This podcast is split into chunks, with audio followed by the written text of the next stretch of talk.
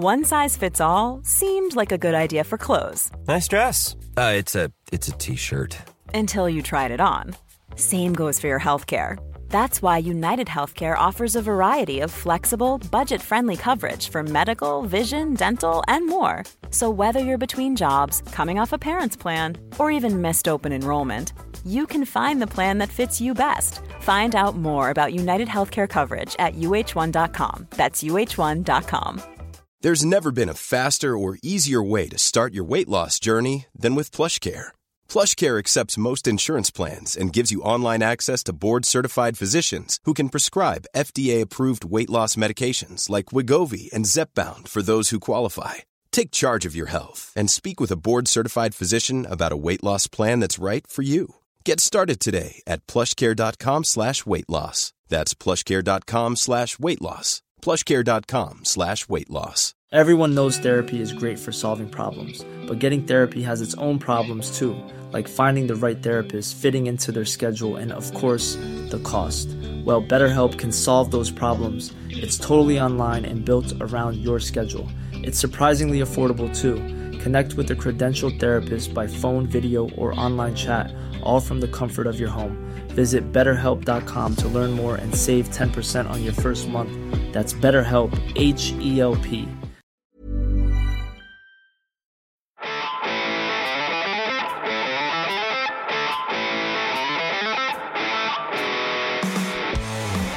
The Other Hand is part of the ACAST Creator Network.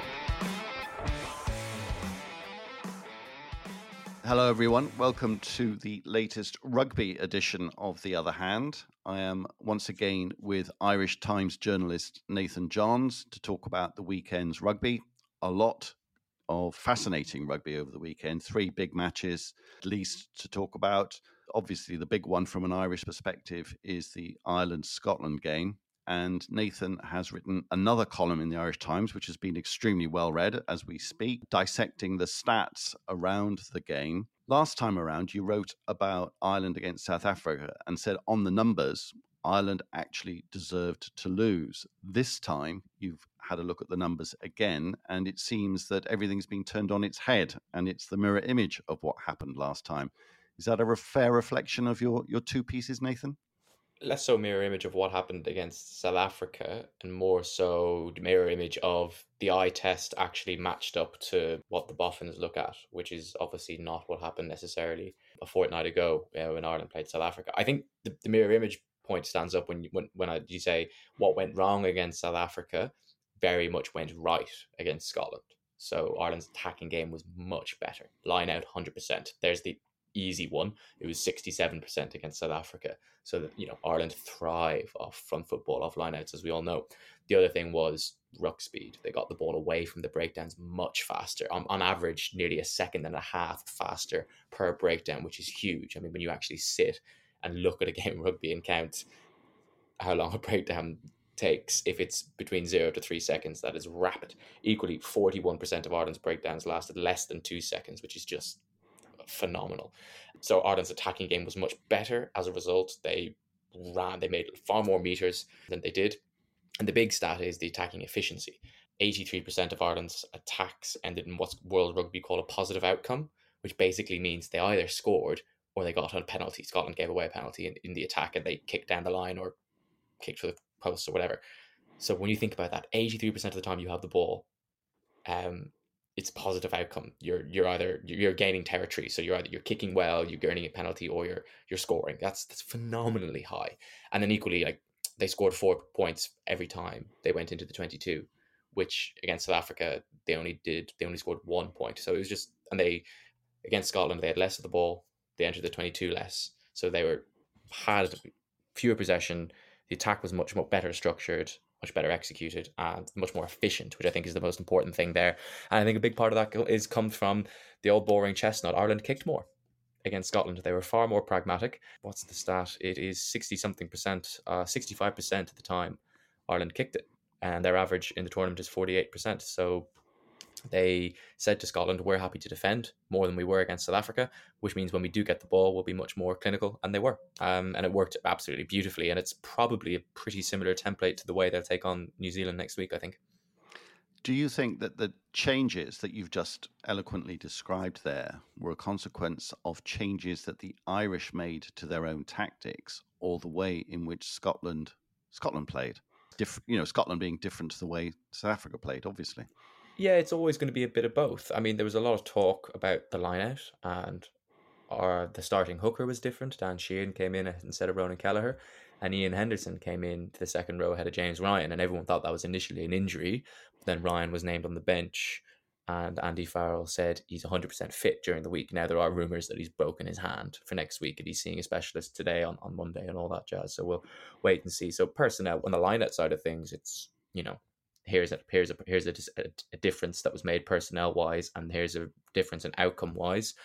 It's hard to completely give it on that based on we're only comparing one game to the next. You'd need wider trends, etc. But if you want to draw that conclusion, you can. So personnel certainly has has made a difference. Um, I suspect Paul O'Connell, I think, is the coach in charge of the kind of he's in charge of the lineout, but I think he is he does at least play some sort of role in the kind of the breakdown area as well because he was big into that as a player, um, and just general bits of accuracy he would have been working on with the players in terms of how they enter breakdowns, how they get the ball out quicker, how they get rid of Scottish bodies quicker, and also, I mean, for a man, Scotland are just not as powerful as South Africa, so it's it's easier to to be more physical and and get them out of the way out of the way quicker. So it's like I said, it's it's a little bit of both, and equally, I think that PowerPoint Scotland being slightly less powerful, particularly in their tight five forwards. Um, first of all, that came out in the fact that Ireland made more dominant tackles than they did in South Africa and dominated the gain line, the collision, more than they did against South Africa. But equally, I think that did change the game plan in that Ireland were Ireland actually missed loads of tackles against Scotland, and Scotland actually attacked reasonably well. Now those stats were inflated by the two tries they scored in the second half when Ireland just emptied their bench in one go almost. But another part of that, I suspect, is that Ireland said we're happy to kick to them to give them volume of attacks because we know we can deal with their with their ball carriers. Whereas against South Africa, it was a case of we need to hold on to the ball and attack as much as possible because sooner or later they're just so big they will grind us down. And that did happen against South Africa. That second half was chaos defensively from an Irish point of view, but they recovered really well. Whereas against Scotland, they just said we're not going to have to recover because our first line of defense will be so much stronger because we can just deal with their physicality much much easier. I suspect that was part of the part of the plan as well, which is probably what led to a higher percentage of kicks. Okay. Those tries that were conceded late on against the Scots, you said was not unconnected to the emptying of the bench. Was there a drop off in the stats? Did those things that worked so well, particularly during the first half, uh, were they just unable to sustain it? Uh, is it impossible to sustain for 80 minutes, or was it a result of the changes that were made off the bench? Perfection is absolutely hard to sustain, and nothing you never achieve perfection. But if, if you've done enough, you've scored 30 points, psychologically, you're not going to sustain that at all. So there's a certain amount of drop off that is always acceptable behind closed doors if it's never acceptable publicly. Um, equally, I mean, they scored two two tries by score, both attacking down the flanks, and Ireland had both of their starting wingers injured, and they had Garry Ringrose on one wing and Jamison Gibson Park on the other. Now they both played very, very well out of position, and Ringrose has played a lot of wing earlier on in his career, but at the same time, I, I'm not going to blame either one of those for the try scored. But again, there's a narrative there that you can explore if you'd like to. That Scotland got two scores attacking where Ireland were weak, um, and just because Ireland didn't play with the same intensity, it was easier to get to those wide positions than it had been earlier on in the game. Maybe there's something in that. I don't know. You'd have, I think you'd have to go back and have a very detailed look at, at what happened. But I wouldn't necessarily say the bench came on and was terrible. No, um, I think there could easily be changes next week. It was huge to get Jack Conan uh, a go off the bench this week because he's been injured and he hasn't played. We need to find out what they have from him. They now have a decision to make. Do they play him on the bench next week or do they play someone like Ryan Baird, who's the second row, back row cover? So there's the, all those sorts of decisions to be made. But which which you know, way would you go? It's it, well, it probably depends on how if James Ryan is fit. Um, mm. They might they might keep but might get both of them in if, if James Ryan isn't fit equally, if James Ryan's not fit, they might pick Joe McCarthy um, on the bench. So it's it's an interesting one. I suspect all, you know, if they're all locked and loaded and everyone's available, I'd suspect Baird. I just think he's a little bit more of, a, of an impact athlete and has played more rugby recently. Do you think we've seen the last of Ross Byrne in this World Cup? Uh, no, because it could easily be an injury.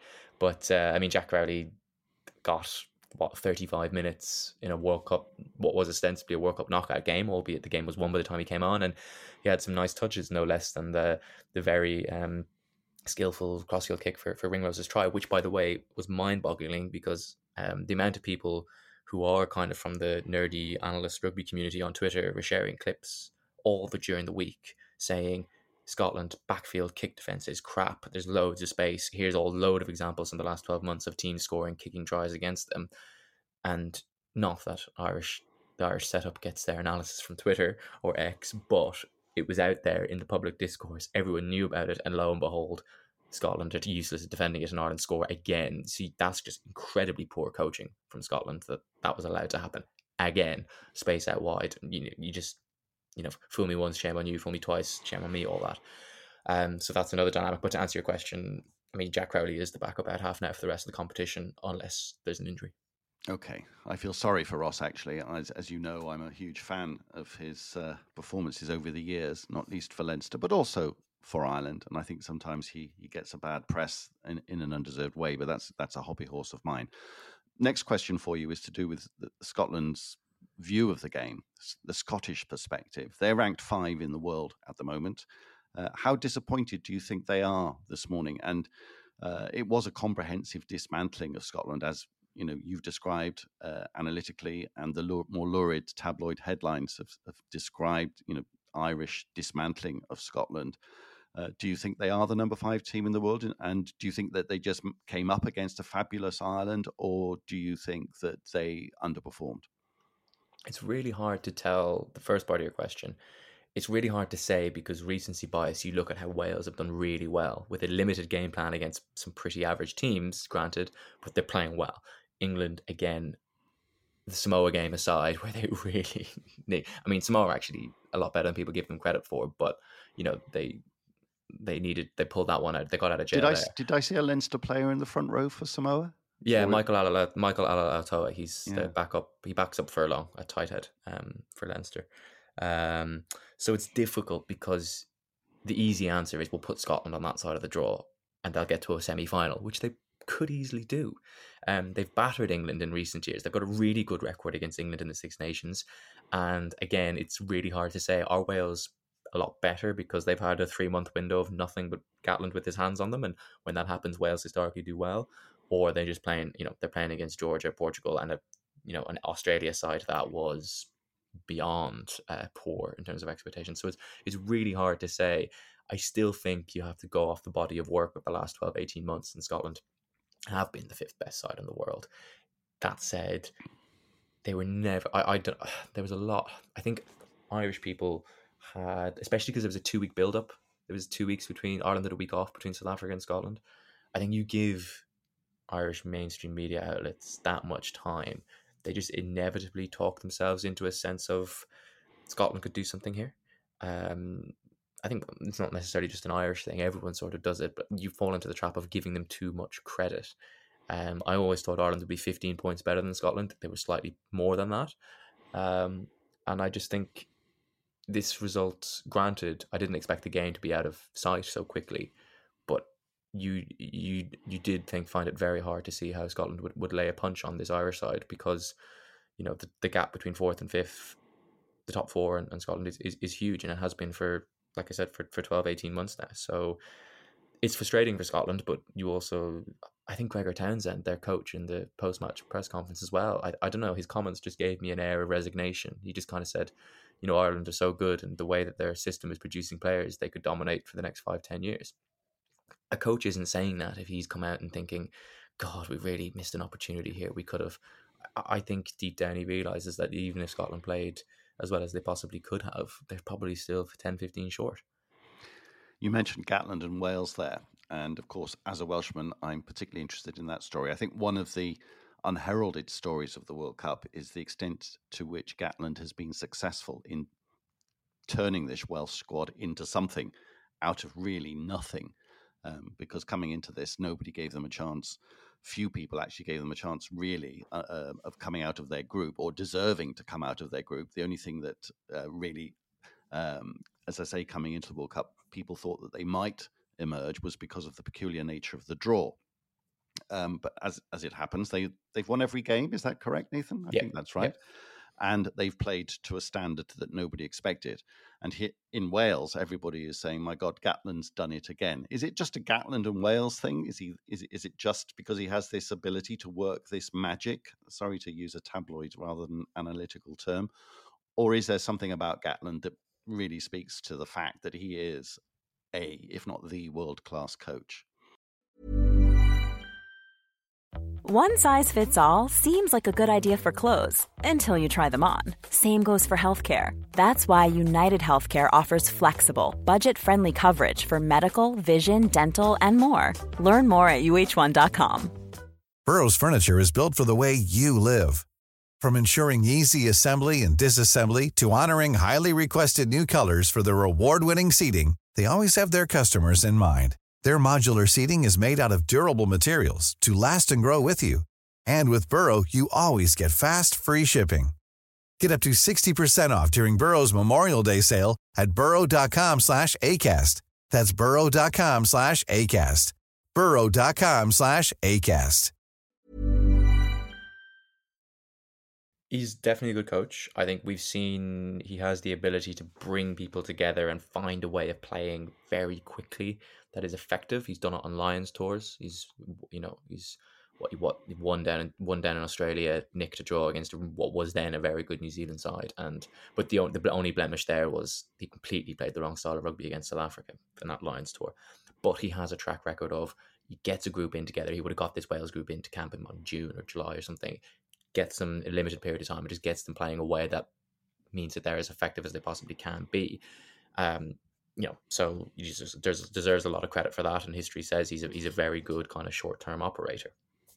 Um, if you think how many of his Wales sides have kind of done what Ireland and France have done in the last two three years and consistently won trophies or been there or thereabouts, you know, he wins a Grand Slam every four or five years, so to speak. I think I, I, I don't I need to go back and actually look at it, but that's kind of been his mantra. So it's not overly surprising. Equally, you know, a lot of these Wales guys would have grown up watching the I think was it 2006 Wales Grand Slam was when Gatland kind of started his his era or whatever it was like so he has an aura with those players they they respect him and they will do what he says and carry out what he says to the nth degree so if those instructions are good ones and you have players who respect him to that degree you know you've got a you've got a decent combination there um, they have equally played some very poor teams. Uh, they got Fiji at a time when, I mean, Fiji obviously were very poor the other night as well against Portugal, but generally speaking, they got Fiji at their low point at the beginning of the competition and they built into it nicely against Australia.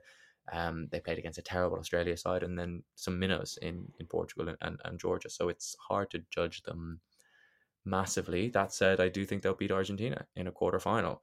I know Argentina at times looked very good on the weekend against Japan and they ended up winning comfortably. But that was a game where Japan, by and large, controlled it, but just two or three errors and two or three moments of brilliance from Argentina blew it open. And again, that that backs it up. I was looking online, Argentina, you know, kind of like expected goals in football that's coming into rugby now and argentina scored 16 more points than they were predicted to based on how well they played that's a man that's huge and they, so argentina again should have lost that game so i think against a side that's good at controlling games of rugby, which this Welsh side is to an extent, not necessarily against the top four sides. I think, you know, good kicking game, strong set piece, pragmatic game plan, which is what Gatland has. I think they beat Argentina and do so comfortably. How much do you think that Welsh success has been down? I know you've talked about the tactics and the ability of De Gatland to inspire the Welsh team. How much of it is down to old fashioned fitness? Because he's certainly, to my eye, taken this Welsh team to a new higher level of fitness than they've had for, for quite some time. They've always been a very, very fit side. Um, they do have, he's a, quite a famous face. I can't remember his name, but he's always on the television coverage. Um, their fitness guy, um, kind of an older guy with, with white hair, short man. He's always carrying the tackle bags or whatever. Um, so they've again, when Gatland has them through these windows, they are always an incredibly fit team. Um, so yeah, that's a massive, massive role, and you have to be because he asks his team to do a lot more defending than, say, an Ireland side would, um, for example. So and that and it defending is more physically draining than attacking. So yeah, 100% fitness is part of it. But equally, I mean, look, they tried to play a different game plan under the previous coach, Wayne Pivac. They tried to play a more possession, slightly more attack-minded game plan. It didn't work. They don't have the players for that. I think that's kind of been the genius of Gatland all the way through his Welsh tenure is to probably realize when they do have the players for that and expand a little bit, not a long a lot, but equally when you don't have the players, just to kind of revert to type he, he he basically does what South Africa do, except with minus the, the, the physical specimens that they have. Before we get on to predictions for next weekend, and in particular Ireland against the All Blacks, I do want to talk about the lunacy of the draw. And I read something in one of the British newspapers over the weekend about how World Rugby is uh, somewhat sheepish about the nature of the draw. We now have the four best teams playing each other in the quarters. So, two of the best four teams by this time next week will be out of the World Cup. That seems to me to be an absolutely ludicrous situation. Uh, if the seeding had been done properly, these four teams would be meeting each other in the semis, of course, and that's the way seeding is supposed to work. I think they deserve to be a lot more sheepish. I think they deserve to be condemned to hell for what they have done. Um, I'm not entirely sure why they did it. Do you have you any ideas why they did it at the because it's all to do with timing, isn't it? They did it years ago, and that they seems two, to be two years ago. Yeah, based on world rankings. Um, that was just before Ireland had their like Farrell uptick, so to speak, and it was South Africa probably weren't as strong as they are now. They tend to go down in the middle of a World Cup cycle and then build back up again because most of their players play abroad, so they don't have that cohesion that the Irelands of the world do because all their players play at home. Um, I think they, they do it so people know where they can travel. Um, they do it so people can buy tickets in advance. Sponsors can organize. They can they can organize their travel for their sponsors. They'll say they do it for fans. They probably do. I mean, it probably does help that fans can start booking flights two years out. Um, but it's it would also be so World Rugby and their onto various entourages can can book. The teams can can book their travel um years in advance. But you're right. I think look, I don't know. I feel like it's been talked about so much. It's it's it's it's a little bit of a non-topic now. But you know, they've they've. I'm not sure if they've done it publicly, but they definitely have privately acknowledged that they got it wrong.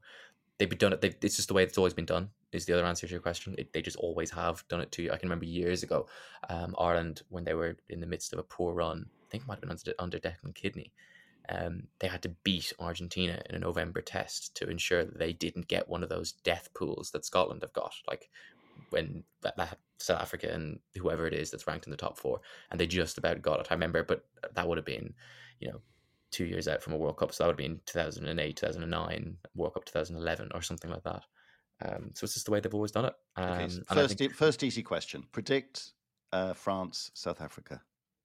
I think for, I think I think for, it's bizarre. I think the way the teams are structured. I think uh, South Africa are the best structured team to beat Ireland. Ireland are the best structured team to beat France, and France are the best structured team to beat South Africa. Just the way they all intertwine. I know it, it sounds kind of incongruous, but I, I genuinely think France have the best opportunity of any side to beat South Africa. So I think they'll win. So that, and of course, the big game, uh, Ireland against the All Blacks. Your prediction? Ireland should beat them. Point spread? Five. Okay. And what would that set up? I've lost track of the way in which the, the path to the semis would go. What would that set up potentially? You mentioned that you think in one of the quarterfinals you think Wales will beat Argentina. So who Ireland Ireland Wales. Ireland Wales. So Wales will beat Ireland in the semis. So Wales is actually going to make the final. Remarkable. The, That's the, extraordinary. The great, the great Gatland escape. And the other semi, England who are England going to get in in the quarters? England, England are playing Fiji. Okay, so that's an interesting one. Fiji will probably beat England, won't they? Well, I would have said that, but then they were just so poor last night against Portugal. Um, it was a really bizarre, bizarre game. Portugal deserve a lot of credit. They played a lot of cracking rugby this tournament, um, albeit without getting over the line. And they finally got a, a huge, massively romantic storyline. Portugal winning their first World Cup game. Um, bizarre. Fiji desperately poor against Wales for an hour, came back and looked like the best team in the world for 20 minutes and just fell short in their comeback. Excellent against Australia. Again, poor Australia, good Fiji, difficult question to answer. Um, beat Georgia comfortably and then lose to Portugal. All of this is off the back of Fiji beat England in a World Cup warm up when England went full metal jacket, I think. I'm right in saying selection wise. So it's bizarre. Um, it's really really difficult to say. Um, but I think the one thing that helps Fiji is that England are playing very poorly as well. Um, they looked like they were building into their campaign nicely, and then um, they come back against our uh, against Samoa. So the two semis on current predictions, predictions of this podcast are Wales Ireland Mm-hmm. and Fiji France. Is that right? I think I think I'd probably be more conservative and go England.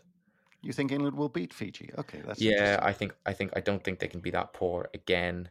Um, equally, I don't think Fiji can be that poor again. But I just think in a knockout game, you go with the side that Fiji are more pragmatic as a side. They don't. They're not the flying Fijians throw the ball everywhere. We don't care.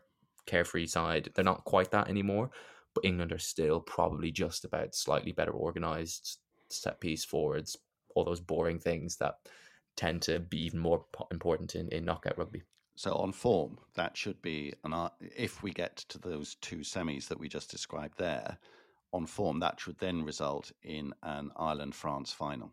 Is that right? You would think. You would think. Yeah. The only thing that would stop that is if um, France revert to type, which they haven't really done in this era. Ever since Fabien Galthié has been coaching them for the last four years, they haven't done that typically French performance of someone has a brain fade, someone gets a stupid red card. Remember the last World Cup, the French second row elbowed a, a Welshman in the head, and that, that was that. That was France knocked out of the World Cup they haven't done that really. Once or twice it creeps in, but they haven't. That's been almost been beaten out of them by this coaching ticket. You wonder the pressure of a home World Cup playing in the Stade de France. If there's one side that would react to that badly historically, it is France. I know that's not very analytical and not very. It's hard to define, but I think we've all lived through enough of that that it wouldn't surprise us if there is one moment. Um, but I do think this is the best France side to to negate against that kind of um, psychological trauma, so to speak. These are one-off games now. Um, these are knockout games. Classic. All the cliches apply, and particularly when you have a, a game that, uh, although we are forecasting Ireland to beat New Zealand, uh, it's albeit with a very narrow point spread. New Zealand could easily do a number on Ireland. It, it, it's in the nature of these one-off games. How how much do you think that the Irish nation will do what it always does in these situations, go from thinking that they've got the best rugby team in the world to a team of no hopers? It's an interesting one, isn't it? I look, I think everyone, most people, I think, most people who thought about these things recognize that this could be the best Irish team we've ever had, and they still lose a World Cup quarterfinal because of the shoddy nature of the draw. Um, so I think there will be some leeway from public public opinion if that happens. Um, equally, I do think now that they are playing so well, and there is this confidence going into New Zealand game, which there never has been. Ireland no, Ireland have never been as confident as they are now as a country head playing New Zealand. I do think that would be a massive disappointment if they don't win, um, because they should. They absolutely should beat this New Zealand side. They're a better rugby side, at one to twenty three, um, than New Zealand. But like you said, anything can happen. The one thing I would say about that, anything can happen, and I mentioned it in the last question. Uh, a card is going. One of the games that we predicted, a card is going to throw at least one of those predictions out the window. I think the best, the side that is best equipped to not do that is Ireland. Um, I think they have, they do have the best record of not getting red cards or those those high shots.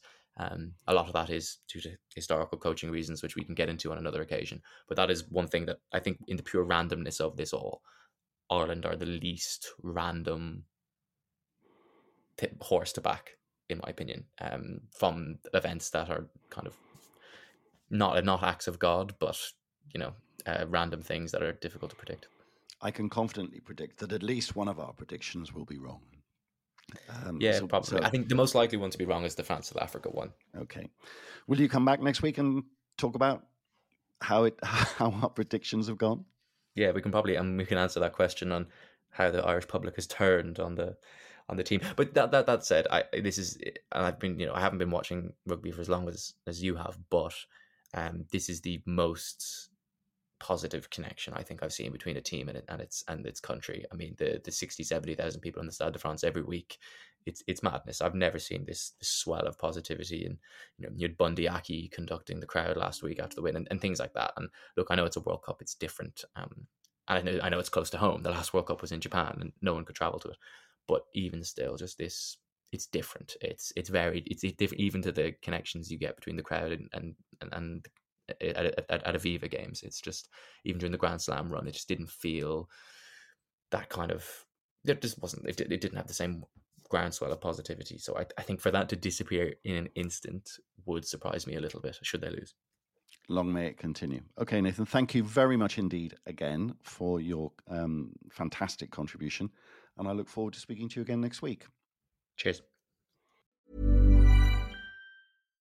Hi, I'm Daniel, founder of Pretty Litter. Cats and cat owners deserve better than any old fashioned litter. That's why I teamed up with scientists and veterinarians to create Pretty Litter. Its innovative crystal formula has superior odor control and weighs up to 80% less than clay litter. Pretty Litter even monitors health by changing colors to help detect early signs of potential illness. It's the world's smartest kitty litter.